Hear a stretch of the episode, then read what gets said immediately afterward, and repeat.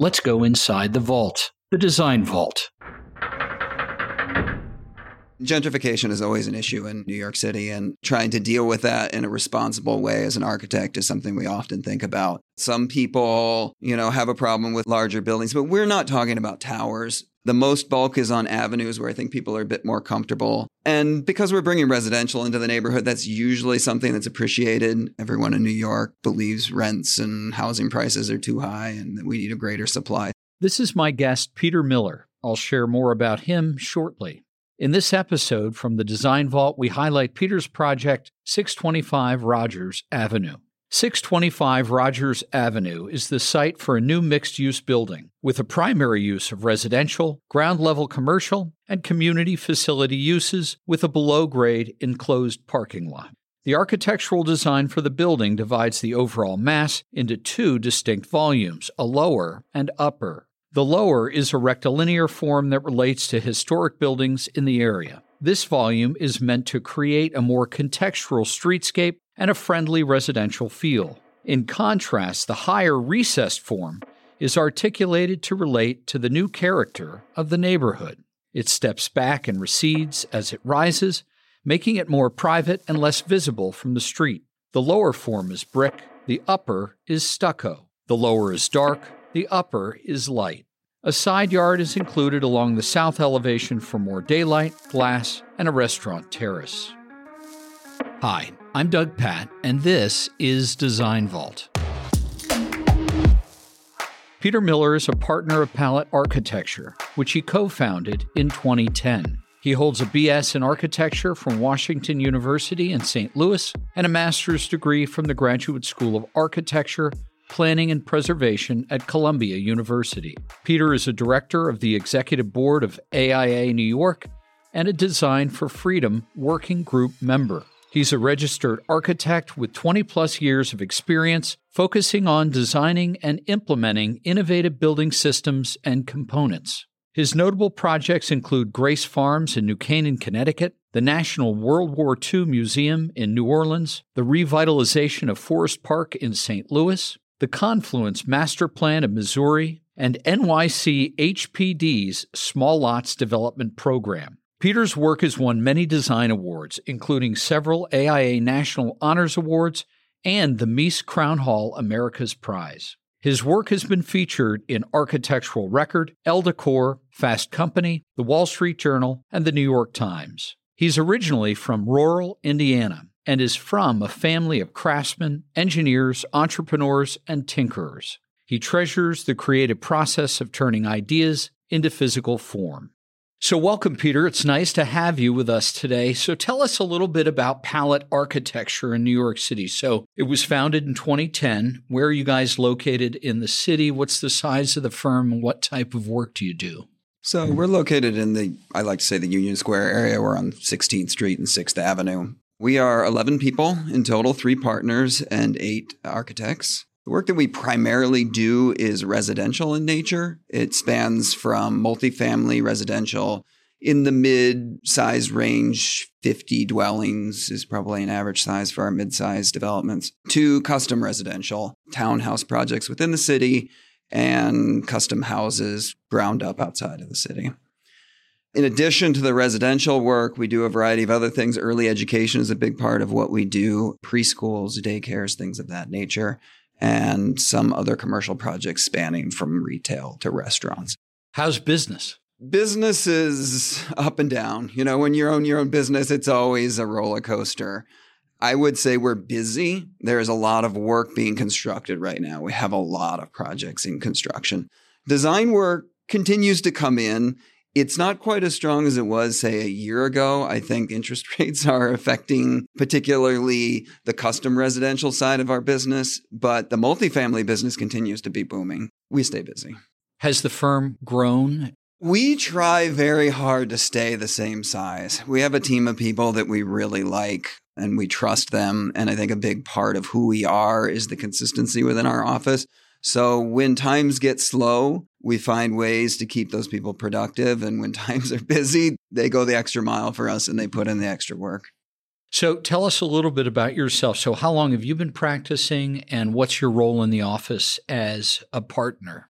So I've been practicing since early 2000s. I attended Columbia University for graduate school and finished in 2006 and spent a better part of a decade working for well-known firms doing international projects, particularly of like museums and high-end residential. We formed Palette Architecture. I have two business partners, uh, John Sunwoo and Jeff Wandersman. We met at Columbia in studio and there was always an idea that we wanted to work together. It took a while. We had our own careers in other firms for a while and came back together and formed the office in 2010, but it took a little while to get off the ground.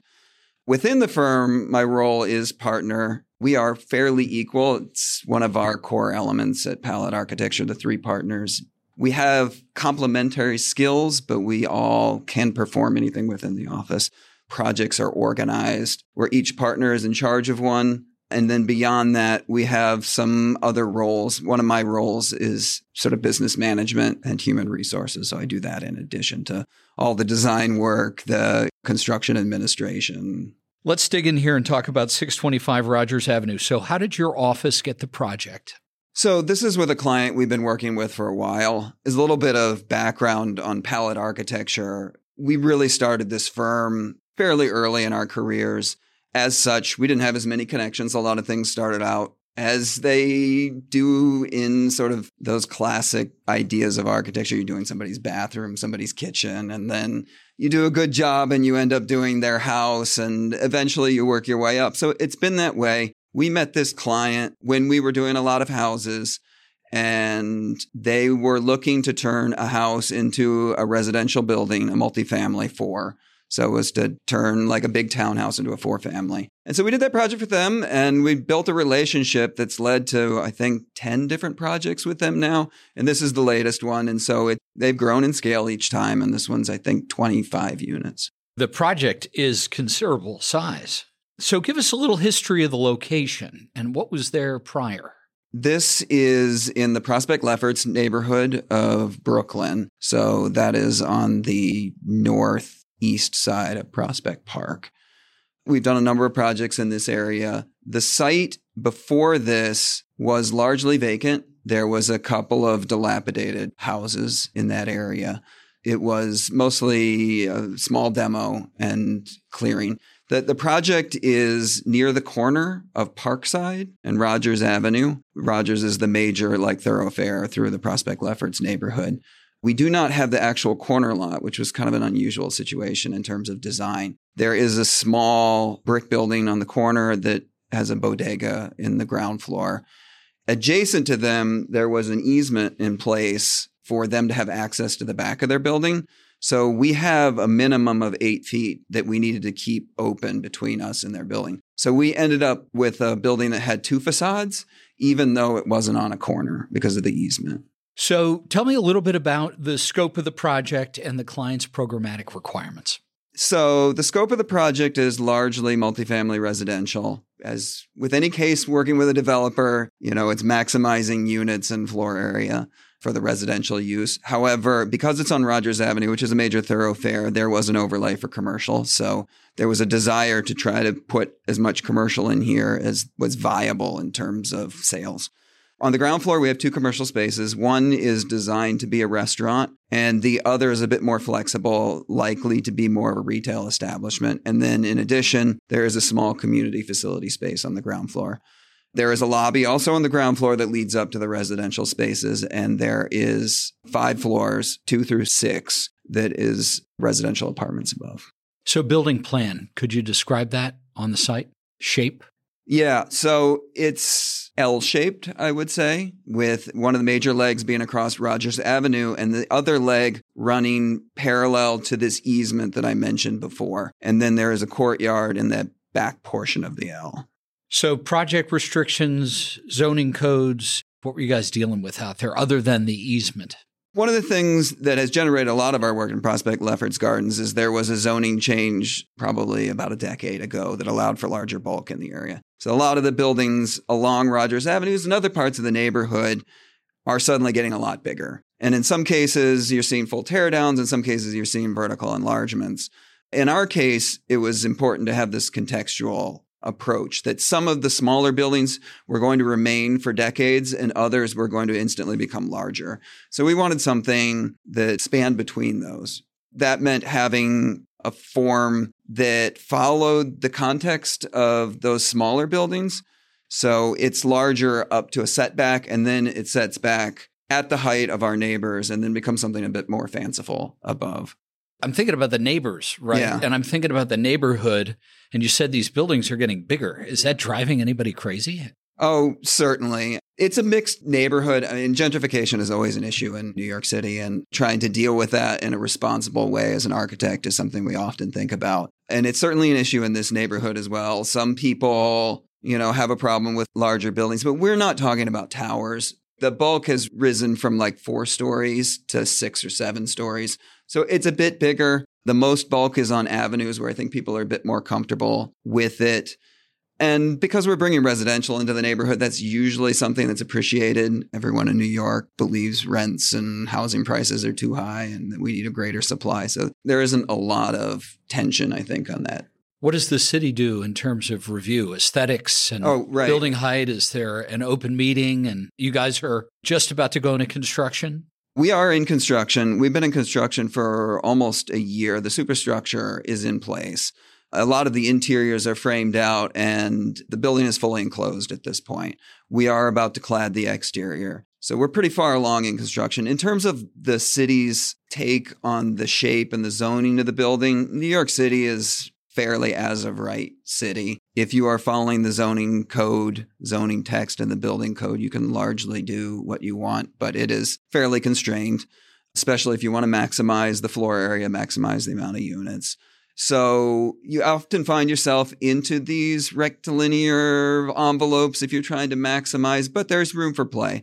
And I think that's really what we were trying to do with this lower mass is to build that out, make it very tight and taut and follow the context of the neighborhood. It was a bit more challenging on our site because we also had to deal with this easement. And so the easement is a whole swath of the property that you can't use. You're probably aware, but in New York City, the amount that you can build is a factor of the lot size. So the larger the lot, the more you can build. However, if you're not allowed to build on a portion of the lot, then that same amount of area has to fit into a smaller envelope. And so it gets tight. That's kind of what led to the L shape is that we couldn't simply do it in a bar building across the main avenue. We had to put some sort of extension onto the back. But we were fortunate that that extension could follow the easement. So we get a lot of natural light and air from that. It's not legal light and air, which I think from people from New York will be familiar with, which is something as a requirement for all apartments. But we were able to get that through our courtyard and through our rear exposure. And so this was really like bonus windows and bonus light and air that we could get because of the easement. In addition, this corner building is quite a bit smaller. So we are afforded a lot of wonderful views over the top of it. So tell us a little bit about the design process. I just typed in 625 Rogers Avenue and there's a nice website that comes up, and there's some great three dimensional images there that tell me a little bit about the design process. How does that work in your office, and how long did it take for this project? The design process is usually quite rapid in New York City. I would say the actual meat of the process, which is kind of something that a lot of times you learn in school, you spend some time you make some models, try out a few renderings, and you come up with something, and then you say, well, we're not going to do this part. Let's change it like that. That part of like coming to a form and a floor plan was probably an eight to 10 week process.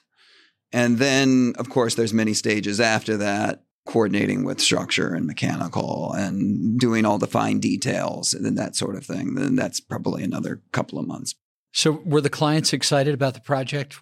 Yes, they do value design a lot. And so they were quite excited about it. I think there was always a question of how were we going to deal with this easement?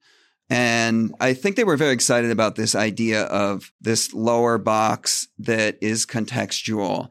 We went formally contextual. I think that's also probably important to mention.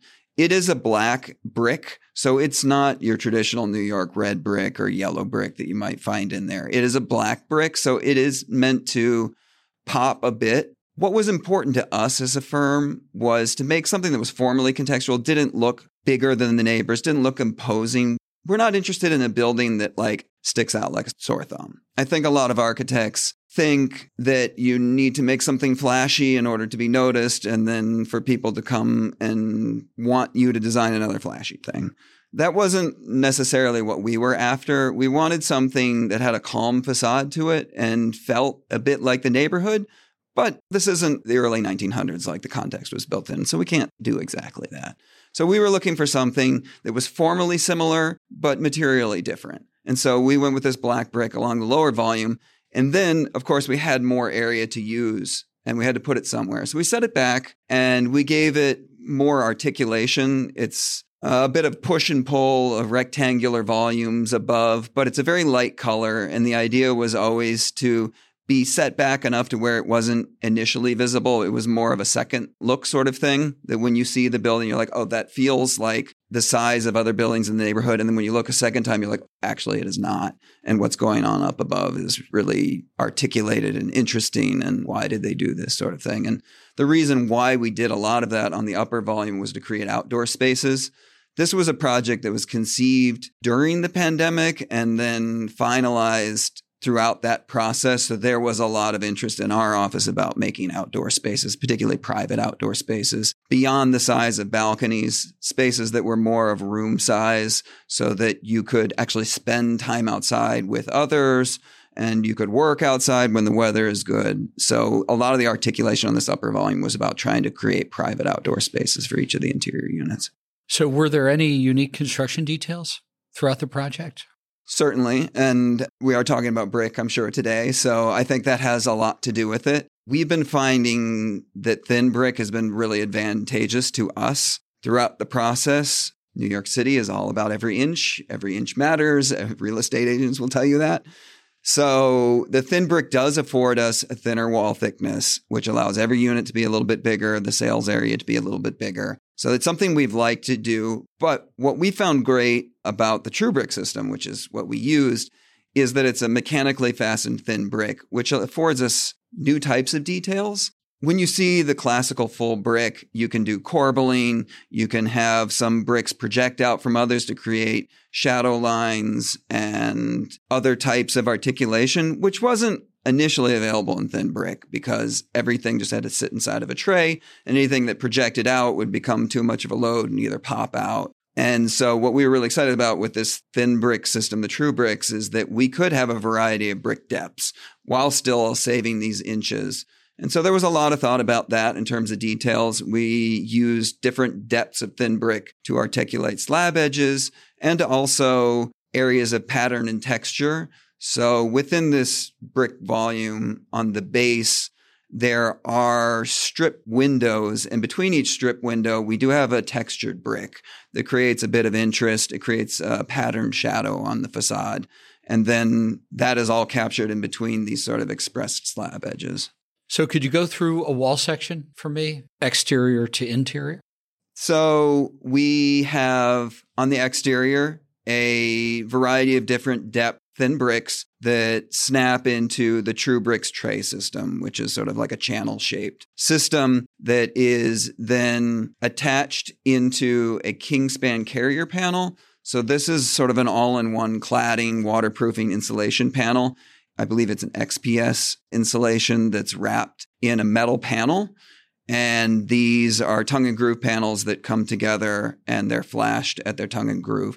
So the metal panel on the outside acts as waterproofing, especially when the joints are flashed. Then there is this completely separated other metal panel on the interior that's separated by this XPS insulation. So that provides your insulation.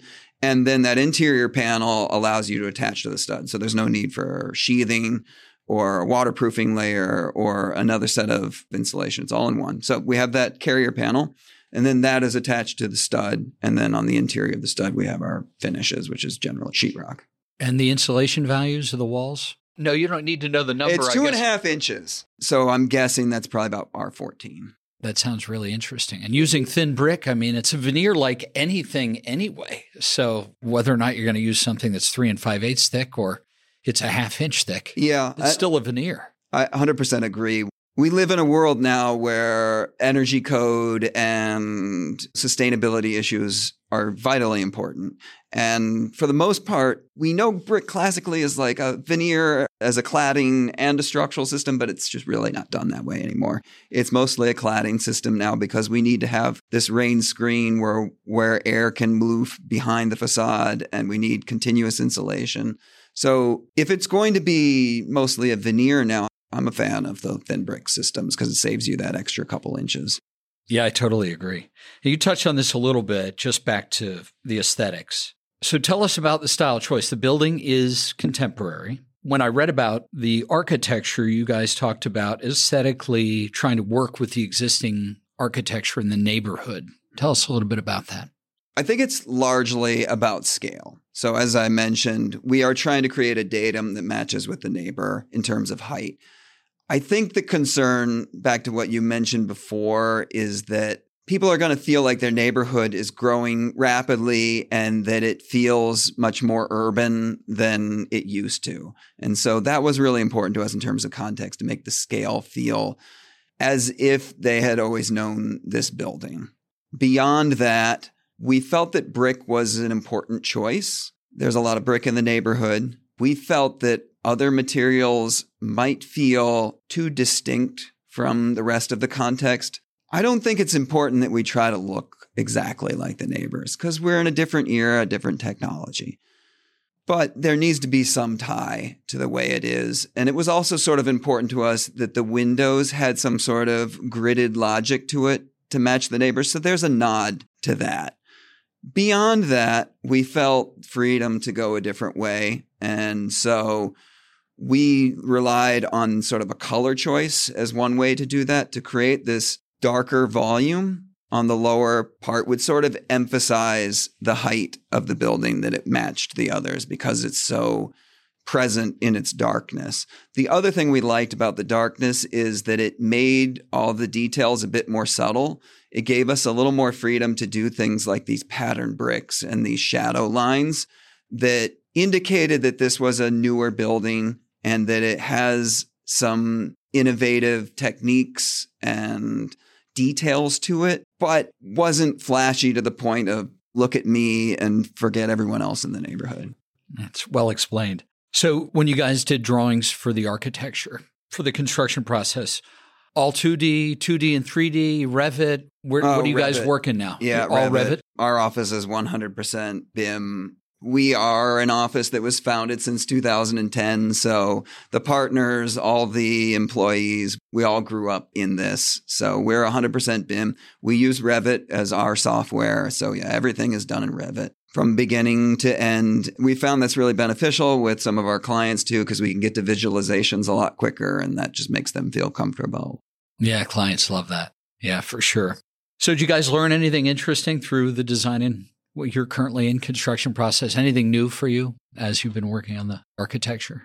Well, let's see. Things that I would want to talk about. Usually the lessons are the things that like you didn't see coming or you feel like you could have controlled.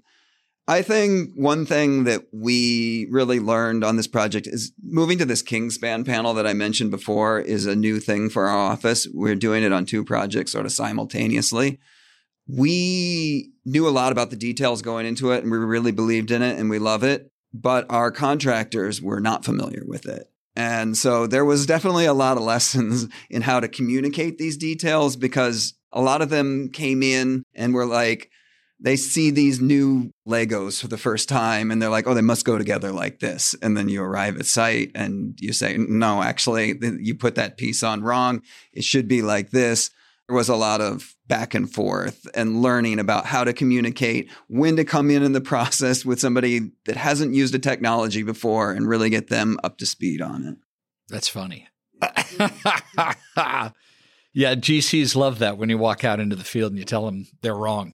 Yeah, sure. Before you go, Peter, you've been an architect for some time. Based on what you know today about being an architect, do you have any words of advice for your younger version of you, or maybe for some students or young architects that are just getting rolling? Well, that's a great question. It's easier for me to advise my earlier self than to advise a generic architect in school, and I hope this advice applies. For me, I was always an introverted sort of person. I come from a very conservative rural background. And it took me a while to learn how to really speak my voice to people. And I think in school, there's this sense that your work is always out there for critique and that you should be careful about everything you do. I think I've learned over time that as long as you follow your own voice and your own beliefs, that those things will fall in place. And so I would advise myself when I was younger to not be concerned about whether or not your voice is going to land perfectly amongst your audience. I think as long as you believe in it passionately and you talk about it strongly and you think about it all the time and you critique yourself, that that will lead to stronger work and it will lead to people wanting to see your work and interact with your work and make sure that it gets built in the way that you had always imagined it.